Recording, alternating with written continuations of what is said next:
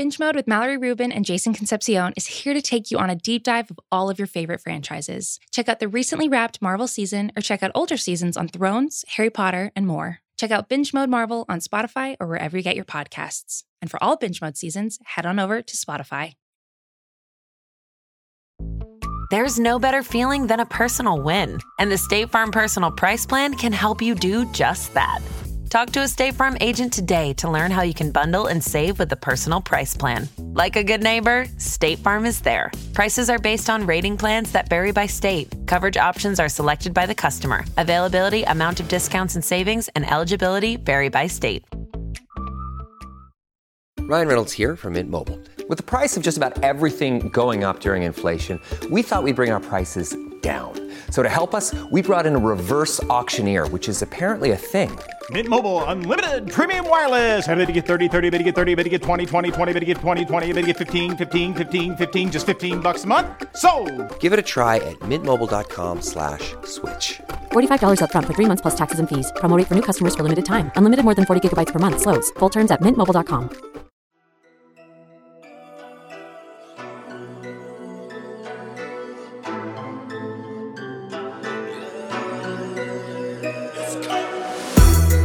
Listeners, welcome. This is Sound Only. I'm Justin Charity. And I'm Micah Peters. We're your Sound Only co hosts here to record our deepest, darkest thoughts about superheroes. We're, we're, we're doing, okay, here's the thing. We're doing, we're doing a very special episode of this podcast. We are going to have this week. We're, we're gonna like maybe address some stuff that listeners have written into the show because we get a lot of thoughtful stuff. You know, we can do a proper mailbag episode if people want to start writing in. We can get mailbag stuff together, but um, I think we have talked in recent episodes enough about various superhero properties. Right? What would we count among them? Invincible, Snyder Cut, WandaVision. WandaVision. Uh, Falcon and the Winter Soldier. Right. Um, and a lot of our listeners, you know, a lot of our listeners like that, like like you know the cinematic universe stuff. Also, just comic books, like the actual source material for this stuff. Right. It's very clear Yeah. in the email that we get. Um, and I think I said this when we did the Attack on Titan episode, right? So for a while, I was so reticent about Attack on Titan. I was sort of bored by the first season. I'm also just whiny. You have you have you, you have whiny ass opinions about the second season that I you know I re- I'm reticent to agree with, but yeah. you know I, I'm whiny, I'm a hater, whatever. But again, one thing about this podcast, especially as we get a clearer sense of like the kind of people who listen to this podcast and what they're into, is like I take seriously when people write into us and they're like, "Yeah, I see where you're coming from," especially because people are so receptive for the fact that we are two hating ass haters. um, we we do not Uh, get a lot of feedback that's people being like, "I can't believe you." you know Yeah, I yeah, it's just like it is. It is very appreciative and thoughtful and loving. I I really do. It's it's good. You know. It's for for considering the negative. Uh, we uh, considering that we thrive off negativity. Yeah. And it's not even people being, you know, it's a lot of people just laying out that they disagree with us or whatever, or or offering a different perspective on stuff. But it's always very much people getting um where we're coming from as haters sometimes and appreciating that energy. You know what I mean? And in the same spirit of how we did that Attack on Titan up, like I I do want to talk more about and unpack more, frankly, at least my objections your- to superheroes. With but but but in this format, just because I think this could be an opportunity for us to talk about our thoughts and feelings about this stuff without it, it without being us- without without us carrying preconceptions into another new thing. Yeah, a particular thing. I don't want to take Yeah, it out on a particular thing because I, I know, like, okay, I had this conversation with a former, like, a friend and a former college roommate of mine, and I think he was initially asking about Jupiter's legacy and whether we'd talk about Jupiter's legacy on the pod, and then we had this, we got into this long discussion where he's just like, you know, Fred, like, Freddie's known me for a long time. We were roommates in college. He knows me very well. He knows my hating ass haterdom. He too, if he's being honest with himself, is a hating ass hater. Uh, it's just I'm in a different league, baby. Um, Ju- wait, Jupiter's Legacy is that is the is that's the new Netflix thing with Josh Duhamel and the in the Yep. the in the Gerald hair. Yeah. The- yeah. Okay. Right. and, that, and and it's one of those shows where it's a superhero thing, but it is, you know, capital I interesting, right? It's a, it's Mhm, another take. mhm, And to me, I guess my thought was, I I assumed neither you or I would necessarily want to want to sort of. I don't know. I think it might be helpful considering how salty I get during conversations about particular superhero things to not not take it out on a particular show and instead have a general conversation. Um, but in a conversation I was having this weekend with my former mate Freddie, you know, he was making a point that we can work through. And he was saying that, like, look, we talk about Marvel and we talk about DC and we talk about the current superhero trend as a trend, right? We talk about it as this super saturation in the market for just popular entertainment, popular stories about superheroes, as if it's a new thing. And Freddie's point is that one, obviously, you know, it's its Like, own industry. Right. It's its own, and it's been its own industry for a long time. Or like the idea of, hey, we can make a lot of money and find a broader audience by adapting a comic book, right? A comic book run to the big screen is not that new of an idea. And I think even more so, Freddie's point is that just take the idea, like forget Marvel and DC in particular, and take the idea of telling a story about a person or about people with supernatural abilities that even more so is not a new idea. When you're reading something like Greek mythology, that's more or less what you are reading, right? Sure. Um and so I think if if and I think that's like a common sentiment, right? In our emails too, is that sense of This is not. This is hardly a new thing, and you know it's going to be here for a while. So, what is the issue actually? Right. And I actually first want you to talk because you are somebody who has a sense of comics as comics. And yes. yeah, and, and I mean, I know we've talked through individual properties and adaptations, but just in general, how are you feeling now about like what do you get out of all of these adaptations?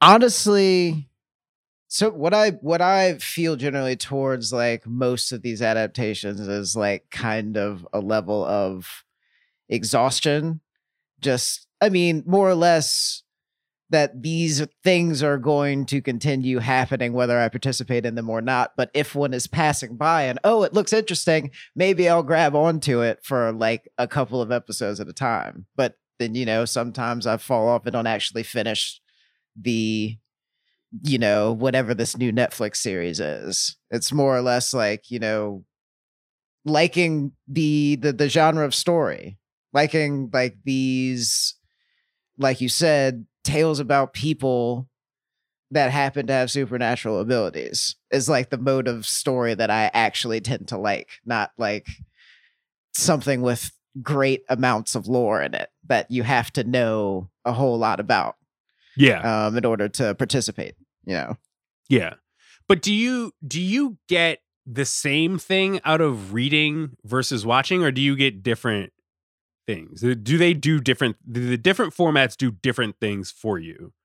sure. I mean, there's just a that like it's storytelling can be different. Like uh, if you're if you're talking about in ter- like on the page, say for instance, like for like Jonathan Hickman would not translate well to TV. Like if you're trying to make East of West into a television show, it wouldn't work. But with like East of West, he gets to build this entire world from the ground up. Yeah, can you explain it? Can you explain? Yeah.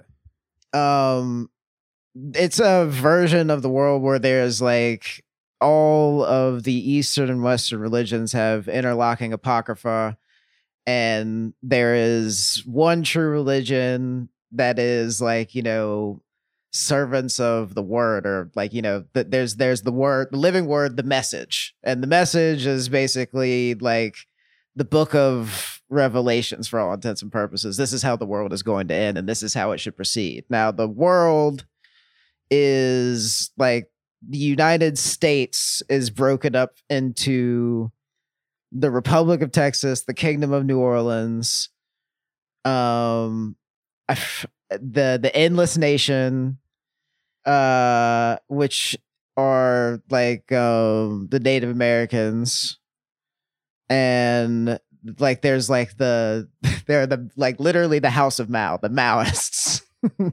um, and I think that there's also like whatever uh, we understand as the United States um is almost entirely in the northeast and then there's like the south region that I can't remember the name of and that's like the southeast.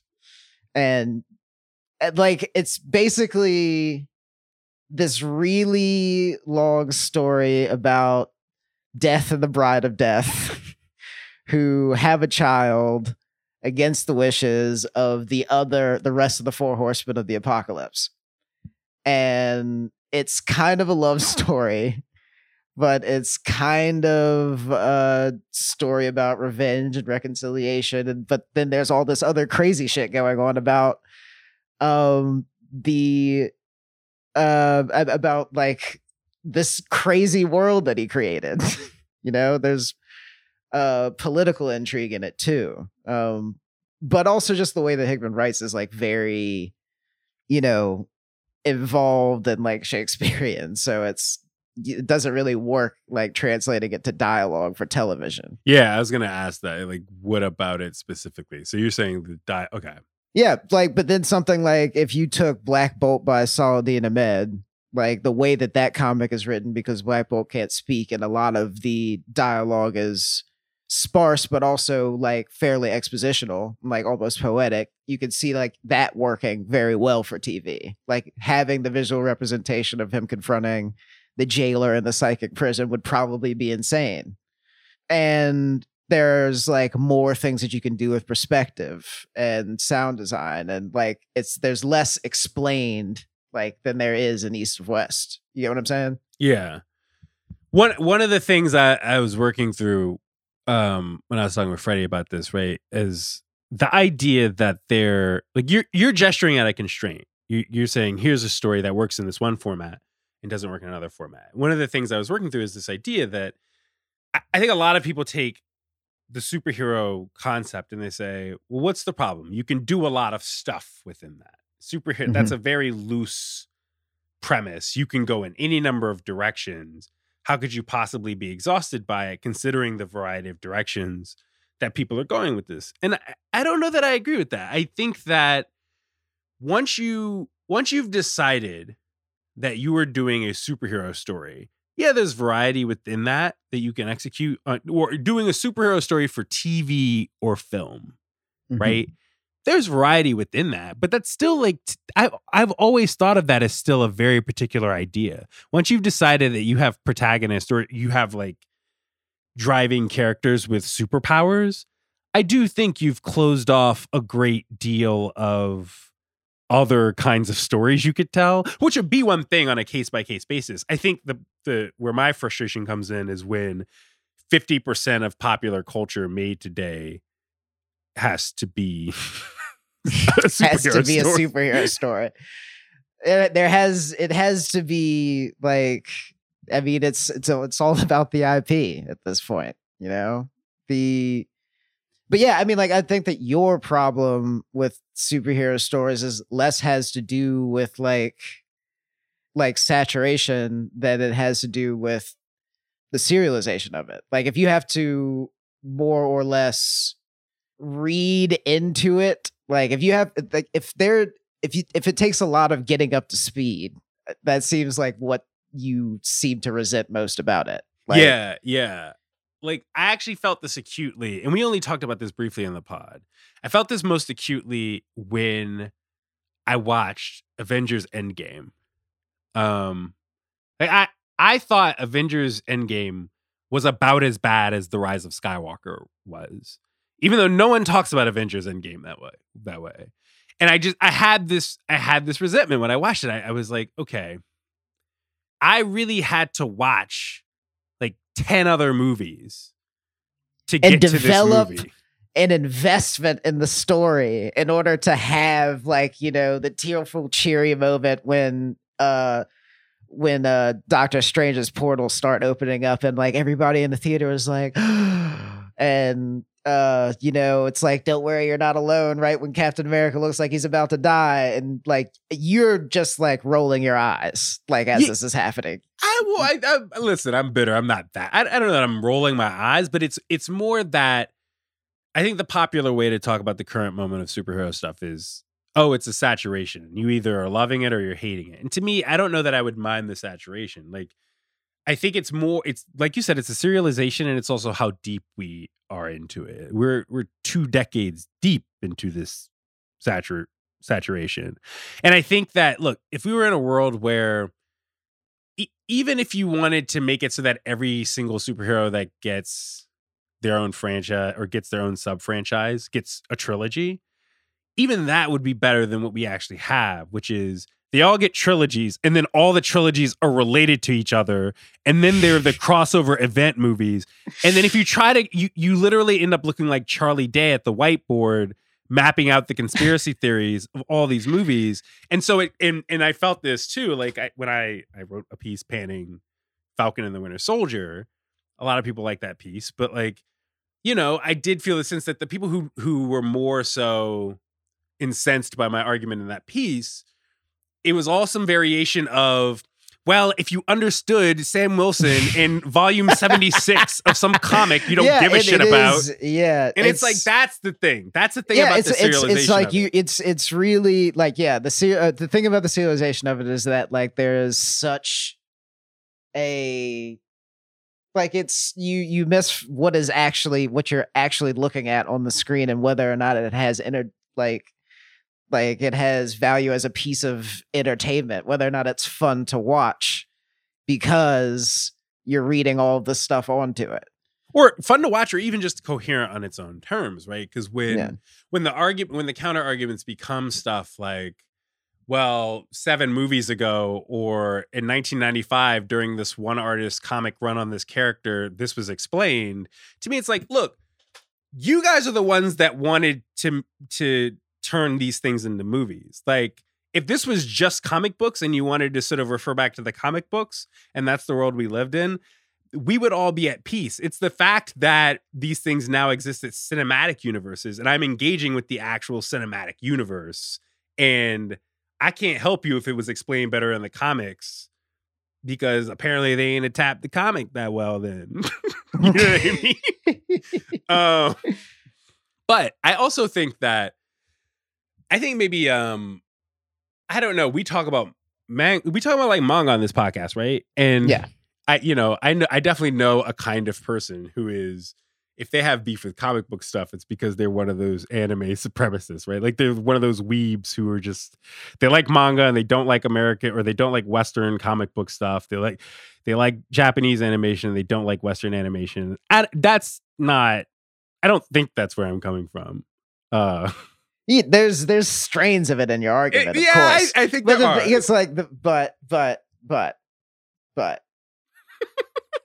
you know I but I don't think that that is you know the the whole of your argument because you do have a lot of disdain for Western animation. Let's be let's be frank. Let's I, I do. That's a bias I have. And again, part of this episode is me, like, I think the two of us trying to clarify our biases about certain things a bit. But if, if, if you'll humor me, I can offer a point of comparison, right? Well, first of all, I want to offer a caveat, which is, and this is the most important caveat, I think, in all of criticism. It's the caveat everyone always forgets to make when writing about almost everything. And the caveat is this people age right? Like I didn't have this hate in my heart when Spider-Man 2 was in theaters, right? Uh and that's that's two parts. One is because we were only so many years deep into, you know, we were only the X-Men movies and Spider-Man deep and Batman being Yeah. rebooted over and over again. but then you know the little dance in front of the in front of that little place uh that in front of the little reception office you know metastasized in you and you just began to hate all the all Right. the nonsense yeah I f- I Right. feel you it's like you get older. It's like one, it's like a temporal thing. It's okay. We've put up with you know. It's been however many years since Spider Man Two. I have a little less patience, and also I'm just older. Right? It's easier to sell me on comic book stuff, obviously, Mhm. when I am a preteen or a teen, than it is to sell me now in my 30s. That's one thing. That is the caveat I will totally make. That it's perfectly fine. We get older, but just because we get like we are replaced by people who are younger than us, and then they become the target audience for the things that we used to be the target audience for. I get it. I'm at peace with that. But if I may offer a point of comparison, Star Wars. So we've talked in other episodes. eh, We talked when we talked about Rise of Skywalker, right? I- sure like Star Wars was my thing. I was a huge Star Wars nerd growing up. I love Star Wars. Yes, I fell asleep during Attack of the Clones in theaters. That's how bad that movie is. I was a child. I was a young impressionable child. That like the day after that movie came out, and I fell asleep. However, in general, ask Ben Lindbergh, who I went R- Ringer Podcast Network host and writer Ben Lindbergh. Freshman year of college, he and I bonded over Star Wars. New South, third floor, Georgetown University, holla. Um, But, Oh, like, man. I used to love Star Wars. I love Star Wars through when the movies turned to nonsense during the prequels. Again, save for Attack of the Clones. Um, and like you would think, right? You would think that whatever I feel about comic book stuff, uh, adaptations, since I, I didn't grow up on comic books, I don't care, right? You would think, Mhm. okay, well, my version of this is everything has to be a Star Wars movie now. There have to be three new Star Wars movies and TV shows out per year. I don't like that either though. I don't like that saturation either. And that's that's a case where I actually do understand the serialization. I actually do understand all the references. I understand the lore. I understand all the stuff that's supposedly what's prohibitive with me for comic book stuff. And guess what? Mm-hmm. I still don't like that there's all that there's too much Star Wars in the world either. Right? yeah I'm I'm yeah, just saying is- it's it's not just genre bias in my case. I think. That's true. That that's that's true. You I mean like you did you do you do have like you do share the yeah, I like I I will I will I will corroborate that. That's that's true. Um Wait, what's your what's your experience with Star Wars? Because that is the other thing, other than superhero stuff, is is fifty percent of pop culture now is superhero stuff, and then twenty percent of pop culture is Star Wars spinoffs. Yes, uh Star Star Wars anthology series. Um reboots and extensions of the whatever. Yeah, the thing is is that my I I also like saw the prequels movies several times in theaters because I was also young and impressionable grade schooler. So, I mean, you know, my favorite Star Wars scene is probably uh Kylo Ren smashing his helmet in the in the elevator in Last Jedi, and the second one is probably when Darth Maul shows up in the Phantom Menace, like when the, when the, when the doors open. Yeah, the thing is, uh, okay, like I'm sorry, like I don't know what it says about me that like my two favorite Star Wars scenes involve villains, but you know, um, I like my knowledge of the original trilogy comes from Spike TV, like marathons, and yeah, yeah. you know, it's um like the my first encounter with Star Wars was the prequel movies. Oh, really? Okay, Yeah. okay. Yeah. Um and I mean like I am a blasphemer whose favorite Star Wars movie is The Last Jedi. So, That's I mean, that's you brave, braver than the troops. Um, yeah. But I think we gesture at Star Wars here just to sort of establish, right? Like, I think the problem even extends, or at least again, my beef, my bitterness extends even to stuff that theoretically I should feel closer to and feel more seen by, frankly. Again, it's somebody I had the Star Wars trading cards. I was reading the novelizations, okay? Back in the day, the paperbacks in the book bag with the lunchbox. Holla.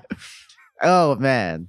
Um, but I feel the same way about Star Wars. I, more or less the same way about Star Wars that I feel about the Marvel stuff, the DC stuff, and then all of the again, the thing I, I feel almost more complicated about is all the stuff that's not Marvel or DC superhero stuff Mhm. that is clearly getting made because everyone needs to have a take on the superhero Mm. genre or is you know what i mean it, everybody needs to have a take on what marvel Well, yeah, I mean, like a necess- like it's a necessary like inclusion to any new superhero property, endeavor, effort, whatever is a commentary on the superhero genre. Like it's just yeah the you know and you that, just have that, to. But that came up when we talked about the boys and then we Yeah. talked about invincible right where it's like it's like invincible like that's such a strong case to me of that show is tight Yeah. but but i have that but melancholy it has about like it's it. it's it really is because it's it does feel like you know um uh say for instance episode five that looks like it hurts or that looked like it hurt um when the new uh guardians of the globe are being slowly ripped apart by the Yeah. giant purple tiger guy thing like it's just kind of the show has such a like it's so like crazily animated and the colors are like beautiful and like the voice acting is amazing and the soundtrack is great but it has like that you can't shake the feeling that like those sorts of scenes are just kind of like oh they are nominally going there you know like it's Yeah. like they're going over the tops to say that because this going over the top is what this show does like the train scene in the finale or like you know just the general i i mean like it happens in the comics like omni man like beating his son halfway across the globe um and then ditching but still you know what i'm saying you get what i'm saying though. Yeah, but my my tinge is that is knowing that Invincible, for instance, that's a show that can get the the talent and the ambition and the budgets and the promo and the hype that it can get because a company said, "Well, we need superhero stuff." You know what I mean? And like, sure, if you're interested in telling those stories and you you can you think you have a strong take, great. But I guess I just think of it as like it's kind of low key. Like be, everybody at gunpoint is turning over their superhero takes because like that's what you know what I mean. That's what the market is doing. It's like turn out your pockets and give us your super superhero take. and whether they're good or not, I just that something about that to me just seems kind of dystopian. I don't know. you know? well yeah yeah Um, one thing. Okay, so Freddie and I lived together in college. Freddie and I, both black, both Southern, but Freddie and I had a one particularly strong disagreement when we lived together. So when we lived together, it was during the peak of mixtape Wheezy. Okay, and and careful now and one thing, you know, Freddie listens to the pod, and we were talking about, you know, I was talking through my objections. Freddie and I have had lots of profound conversations throughout our lifetime. And he was like, Look, I get where you're coming from, but I lived with you during mixtape Wheezy. And I remember how much you hated that era. and a lot of how you talk about the superhero stuff does remind me of how I used to talk about Wayne, which is like, I'm tired of this. I'm fed up. There's too many Wayne songs. Ah, these freestyles overrated. Ah, you know. ah, ah, ah, ah, ah, ah. yeah you just it, wasn't even the like. it- I had no stake in the Jay Z versus you know best rapper versus best rapper alive since the best rapper retired. Because at that point, I was like, okay, Kingdom Come is ass. I'm I'm a little fed up on Jay Z. don't nobody care if you had Danica Patrick in your music video Yeah, Yeah. yeah, yo, that. I was fed up with Jay and Wayne. He was like all I wanted to listen to was like Cam'ron, MF Doom, Jedi Mind Tricks, and Tupac. Okay, and like Three Six Mafia. Wow wow um, but but I actually so you know I get what he meant because I was like very salty at the time. I was just so over peak Wayne, and I think the place I got to is like I actually think it's more in line with my frustration with Drake, right?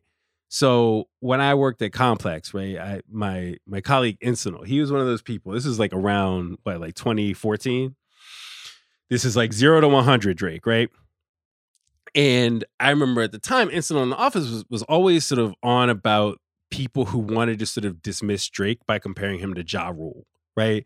And he was like, look, Drake is already in this zone where it's like his his run is is beyond that. He hit another stratosphere. Like Ja Rule's hits were huge, right? But Drake by that point had hit a different stratosphere of like you mean like in terms of run. like yeah how, just how like long was, just how yeah. long he was the frequency with which drake would put out projects had singles that were that were burning you know what i mean like drake had a sense of it, it wasn't just like a couple of well, it was a sense of like it was continuity it was like something that was at this point sustaining itself right. it was its own cottage industry Yes. Like which is like I like yeah, I take your point as far as like the entire uh, journey from from mixtape Wayne Deer like is like in terms of like yeah, it's like you are seeing a lot of superhero things that are going to beget more superhero things that will have a lineage between them that you will have to understand in order to watch the newer superhero things that are coming out. Right. And that to me is always it's a actually a low key really important thing about Drake and it's a big difference to me between what Wayne's run was like. Like I can admit in retrospect I was just sort of aggy and unfair to Lil Wayne. I think an important thing about Drake is that so much of his music is written from the perspective of a chatty patty, right? Like so much of his music is kind of serializing his life and his fame. And like Kanye does this too, and it's always been the most irritating thing about Kanye's music to me. But Drake really does it. It's like Drake and Taylor Swift are the two people where it's like, it especially as their discographies compound over time, you just feel like you are you have to read 900 wikipedia articles and tmz headlines to understand all of the internecine interpersonal celebrity drama that's being explicitly dished yeah this, dished yeah, on on those on those songs and on those albums. And that to me is closer to what i'm saying about the superhero stuff right? Where it's not just that oh man, every summer is just going to be Drake music. It's the fact that all of that Drake music is self referential and that it, in a real way, is asking me not just to sort of like a Drake song enough to hear it constantly, it's asking me to be invested on a really tedious level in the inner life and interpersonal drama of Drake. And I don't care. I don't care enough to juggle like the narrative thrust of 30 different Drake singles in my head so I can know like which obscure Canadian woman is being referenced in one particular line on verse 2 of the third single from Scorpion. I I don't I'm not I'm too old for this shit. And that's kind of that's exactly the thing that I mean when I say I resent when I watch Avengers Endgame. And again, and you have to watch it, right? Because if you're a critic, it's 50 this shit is 50% of culture at this point, right? And I resent well, when yeah. I watch Avengers Endgame and I'm like, man, like, no, I didn't see the first Iron Man movie when it came out in theaters. I didn't care then. And now it's just the backlog. Like all this stuff. If you're a fan, I, again, if you're a fan, it's like it must be the greatest thing in the world. But otherwise, it's just kind of a pile of homework after a point, you know?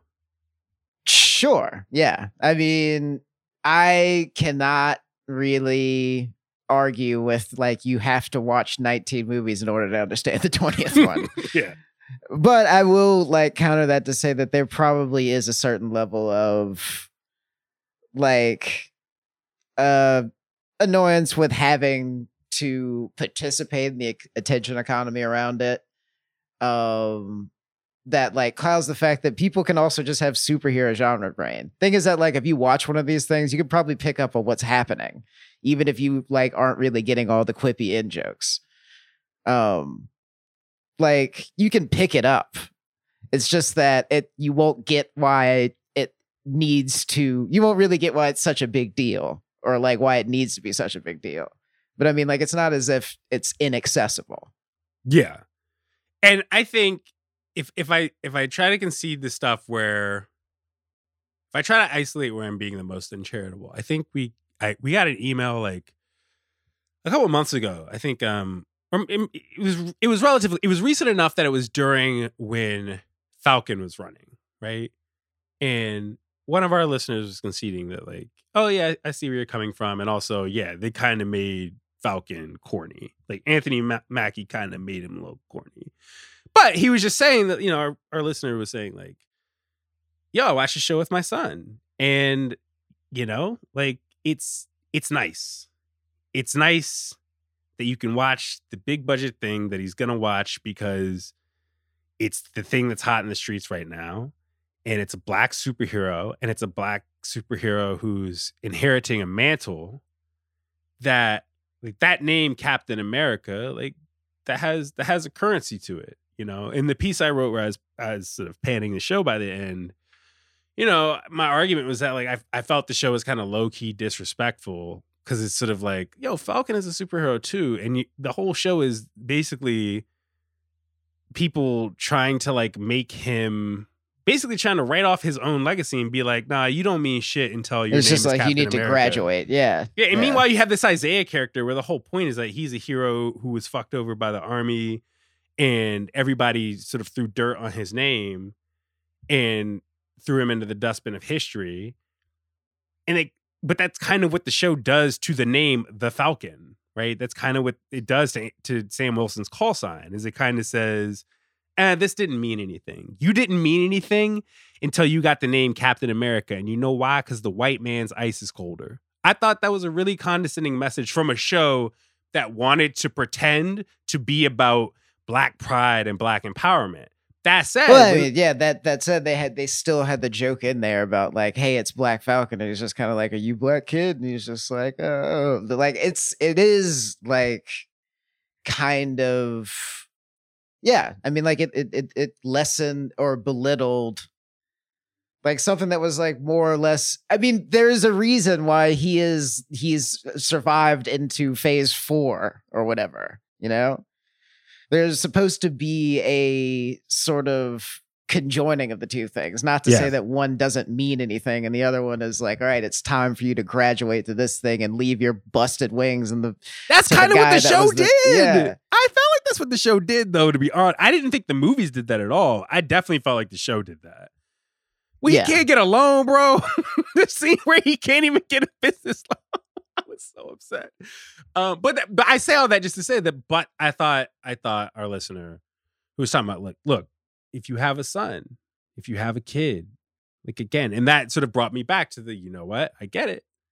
This stuff is ubiquitous, but I'm not always going to be the target audience for it. And maybe that, and that, and that's sort of the conflict, right? Is the ubiquity of it and the fact that all of these shows have to sort of distinguish from one another. They want to, you know, they they want to be more mature. They want to be more political, and so it feels like a false signal, right? It feels like Disney saying, no, actually, Justin Charity, you are in the target audience for this now.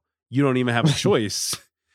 uh, but we think, have congressional hearings. Yeah. yeah, yes, we have congressional hearings. We talk about Tuskegee syphilis study. You know what I mean? But yeah, I think sometimes maybe it is that simple. That that I'm not saying that going forward we're gonna like dumb down our commentary about the superhero stuff. I think people, if anything, listen to this podcast because even when they like stuff, they also like to hear two young, upstanding black men talk shit because that is just um, that, that's know, its own that's, experience. Yeah, that's we too are America. um, I don't know. Is there anything else that you or I are like any remainders that we've wanted to carry over from all the conversations about particular superhero stuff? Hmm.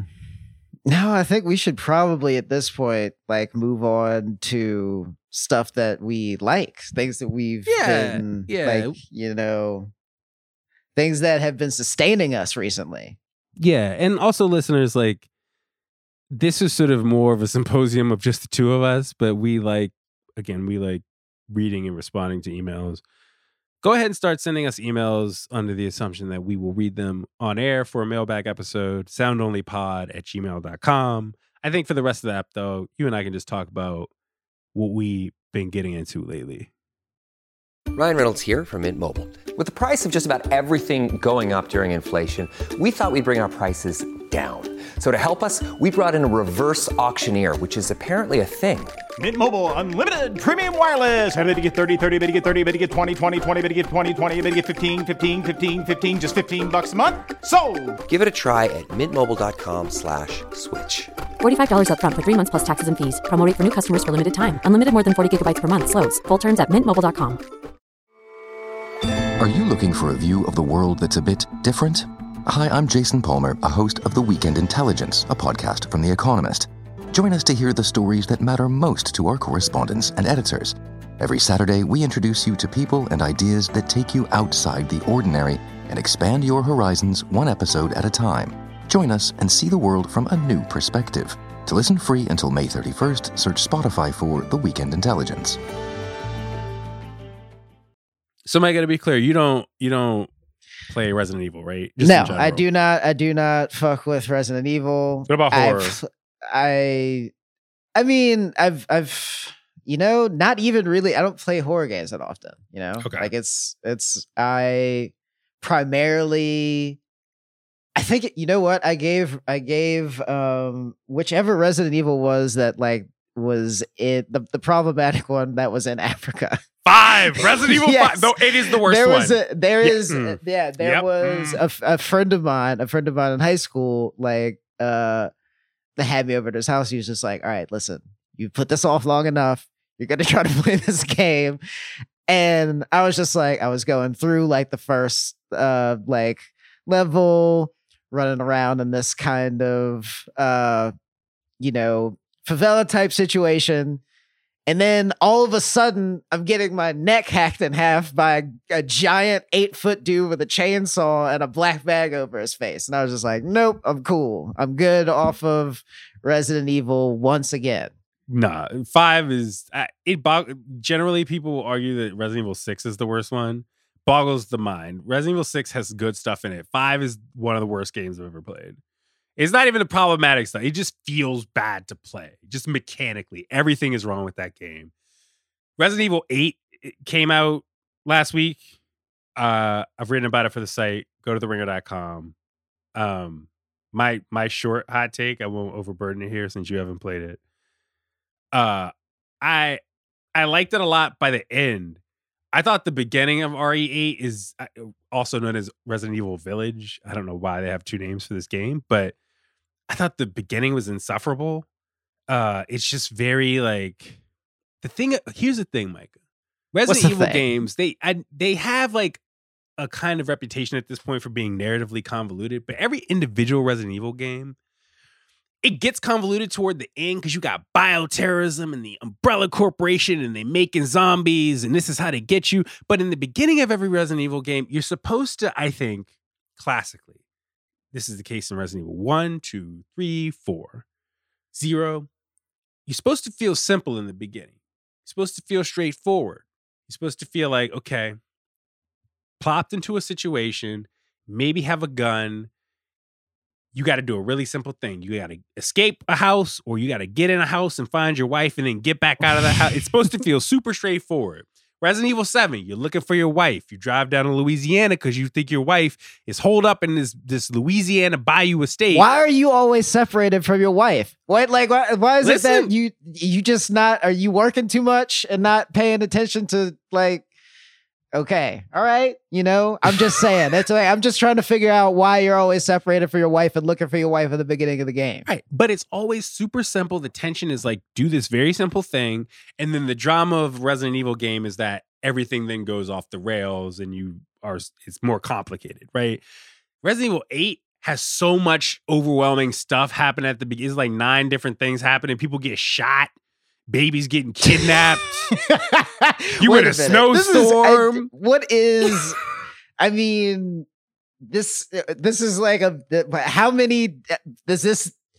What? How far are we into the game at this point? I mean, it's in the first hour. Like I thought the first hour is it's just too much stuff happens. It's like that is not how a Resident Evil game works. You're not supposed to have an entire video game happen as the as the opening cutscene of the game, man. Uh yeah, I mean, I thought the I thought the beginning was insufferable. I think the experience overall though is is very nice. It's very actiony. It's very pow pow shoot shoot, as opposed to so to so so so what you're saying so what you're saying is that um like it takes a lot of getting up to speed in order to enjoy this game and then it's also the eighth one so it's Yeah. exactly what you were talking about in the first half of this yeah, podcast it's it's a little bit. It's just like the stuff they try to shove into the game before you even get into the first sort of interior location. I was just annoyed. But then once you sort of spend more time in the interior locations as opposed to just wandering around outside in a village overrun with all these monsters and stuff, I was just like, come on, bro. This nah, bro. You're not Leon Kennedy, bro. You can't be roundhouse kicking. This isn't Spain. This is Romania. Come on. Uh how about you? What you Uh, I have uh been reading Chainsaw Man by Tatsuki Fujimoto. Oh, we got to talk about this because I keep I keep meaning to order the fir- or track down the first volume of Chainsaw Man, and I mm-hmm. never I never do it. So please explain Chainsaw Man. Why? Wait, why do you not do it? Why? What's what is stopping you? What's Okay. The I'm I'm gonna this is gonna feel like I'm this is like a, a weird stray, but like I I got the first volume of Dorohedoro, and I- oh right right right because you you didn't like the art style. You were like yeah, you. I didn't, you- especially like the background. It's it, it, that it just feels like the art style of Dorohedoro was really shaggy and sort of grimy in a way that I I just don't. That's not a style of like manga art style that I like. And when I kept looking at panels from Chainsaw Man, it does kind of have a bit of like a shagginess to it. There's there's a lot of uh okay. Well, the story is about this broke boy named Denji um and his pet chainsaw dog who is actually a chainsaw devil. In this world, there are devils roaming around and there are civilian devil hunters um and there are public safety department devil hunters that are funded by the state. They get more perks, they get more money. Um, the civilians get easier jobs.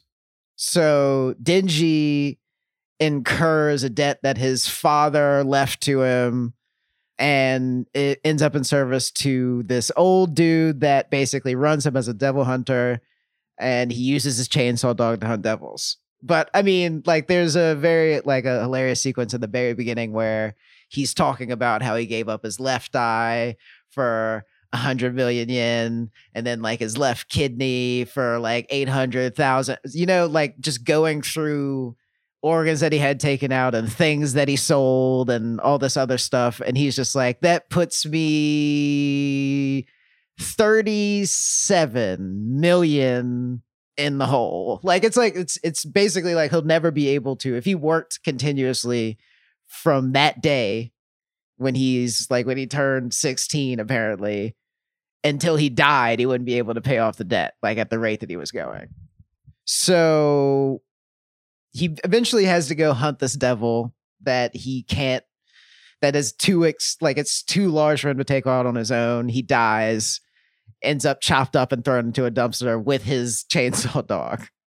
But they fuse together in the dumpster and he becomes half human, half devil. You get it. He's the special one that's going to kill the the the biggest devil in the game, which is the gun devil, and that's like his the central like thrust of the show. Um but there's also intrigue and stuff about all sorts of interesting workplace violations and tawdry drama between coworkers. It's very fun. But the art style um is reminiscent of like Tank Girl and like Gorillaz type stuff. Oh, okay. Yeah. Yeah, yeah, yeah, yeah. Like I mean, like if you look at like the the character modeling for Denji looks a lot like 2D from the Gorillaz. See, all you had to say was Tank Girl and also story about debt. Like you talking like I'm not logged into the Navient online portal as we speak. I'm just saying. Like I'm but yeah, like it is a very it's a very fun story about Denji, a young man that just wants to touch some boobs, you know? And Oh he can't die before then. He can't die before then. That's that's real. That's a real anime ma- manga premise, right? Um I, I feel bad too because I actually didn't know that stuff. But I'm one of those people who shops for manga really based on like, do I think I can stick with this art style for a while? Like I Yeah. even I all the times I kept putting Chainsaw Man in the cart, I was just like, I mean, and it also is like Fujimoto's artwork is very like visceral. Like you you get a sense of like what's happening when chainsaws meet flesh when you're when you're like reading along, you know? It's it's a good time. It's a good what time. you it's a good what hang. you what you been doing with chainsaws, Mike? uh you the one ducking I think we chainsaws in Resident Evil Five. the- you one I'm running just- away. listen just you know let's let's just move on uh i finished the demon slayer because remember like how i was just kind of like i don't understand what's going on with this master ubuyashiki character Oh Like, yeah, yeah, okay. um and uh it turns out that it's not like ever fully explained but you get the gist of like there are two clans two really old clans. One of them is like the demon clan and he's just like this this is the swordsman clan and he's the the the the, the whatever patriarch the 32nd whatever of the ubuyashiki clan. And their sort of aim has been for thou- for a thousand years to kill this stain upon their house which is kibutsuji Mhm. um so you know It's funny when you were telling me that you were gonna you were gonna wrap the manga. I actually, I was uh I was at Anime Castle up in Flushing this weekend, and 1st of Mhm. all, I I was on some Maybach music ish because I walked in there, I saw the entire run of Murcielago, save for Volume Fourteen on that shelf, and I I did the vice script, just ripped all them off the shelf, took it to checkout, and that was a lot of money.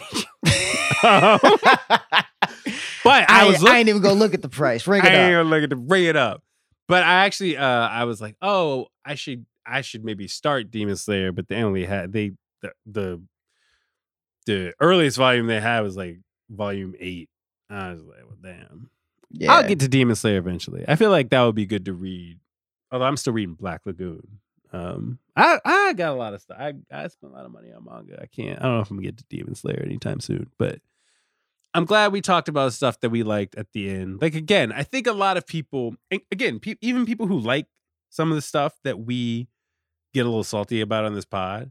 I think people respect what we're doing. I think people respect that we have a we have a certain rapport and a certain And- tenor. I'm gonna use all the ti words. you know uh, we, we, got have a cer- we- certain we have uh, a certain critical approach. uh we have uh, a certain um uh perspe- an esoteric perspective um on the that matters, we on, on the culture. matters confronting our culture uh on uh the uh quotidian basis hate you so much. I think people understand. We're not, we, you know, this is a, hating is a love language. It really is. But that said, I'm always trying to understand our listeners better. I'm always trying to find common ground. I'm old now. You know what I mean? Like I can't be. I mean, like he's just like you can't be out. You go miss work. You know, you can't be fighting all the time. I'm a man of peace. You know what I mean? I'm a man of peace. Um, and I think you are too. Listeners, email us again. We'll, we'll try to do a, a mailbag, a proper mailbag episode soon. Email us at soundonlypod at gmail.com about whatever you about wish. whatever you want. About whatever you, whatever's on your mind. You know. Yeah. Yeah. I'm Justin Charity. And I'm Micah Peters. Shouts out to our producer, Erica Cervantes. We'll see y'all next week.